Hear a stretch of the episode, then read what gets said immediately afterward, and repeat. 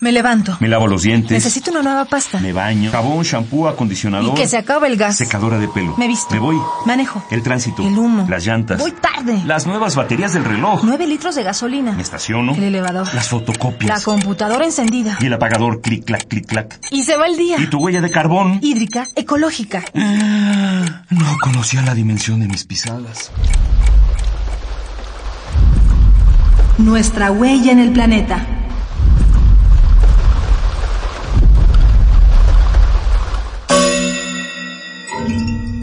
Cambio climático. Metabolismo urbano y calentamiento global.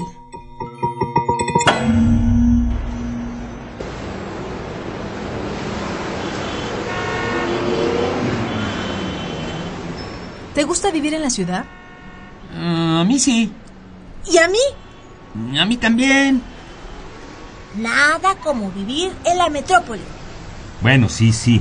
A todos nos gusta, pero ya estuvo, ¿no? Nos estamos apachurrando, ya no cabemos.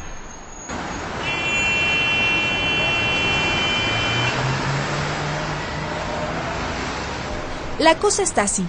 En 1900 vivía en ciudades uno de cada 10 habitantes. En 1950 ya eran tres de cada 10. A partir de 2008, más de la mitad de la población mundial fue urbana. Y hoy en día, 3.300 millones de personas se amontonan en ciudades. Y se espera que para el 2030 sean 5 mil millones. Claro, muchos de ellos van a ser pobres.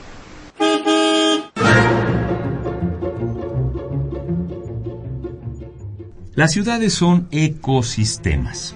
Son sistemas abiertos y dinámicos que consumen, transforman y liberan materiales y energía. Se desarrollan y se adaptan. Pero hay que tener en cuenta que como son sistemas altamente artificiales, viven de la explotación de los materiales, alimentos y energía que otros ecosistemas naturales les proporcionan. Y dejan a su paso contaminantes, residuos, aguas fecales y gases de efecto invernadero. ¿O qué?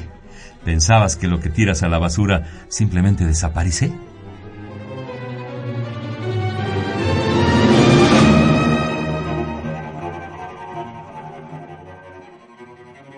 La idea del metabolismo urbano se la debemos a Abel Wallman, quien afirmaba,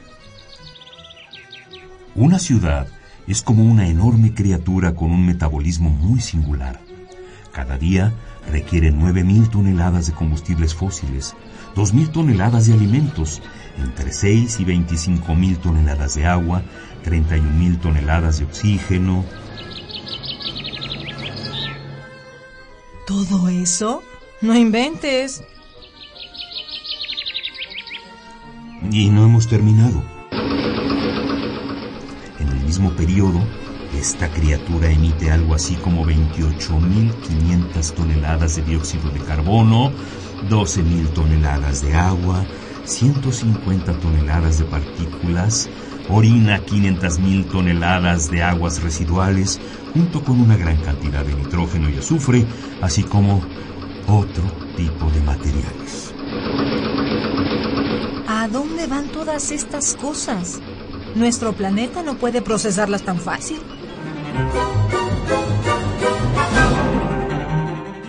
Actualmente en América Latina más del 70% de la población vive en metrópolis. Este número cada vez es más grande.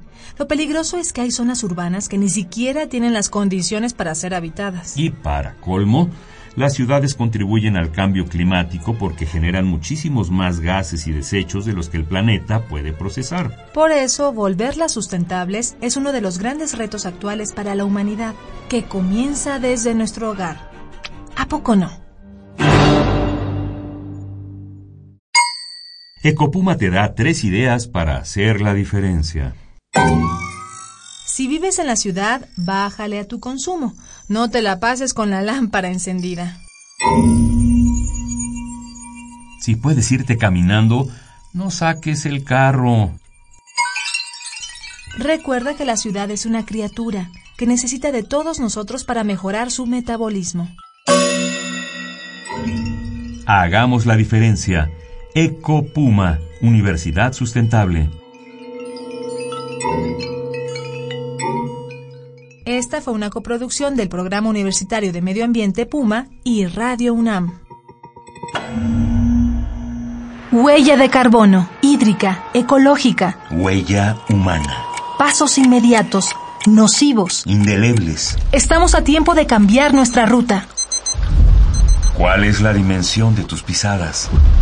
nuestra huella en el planeta.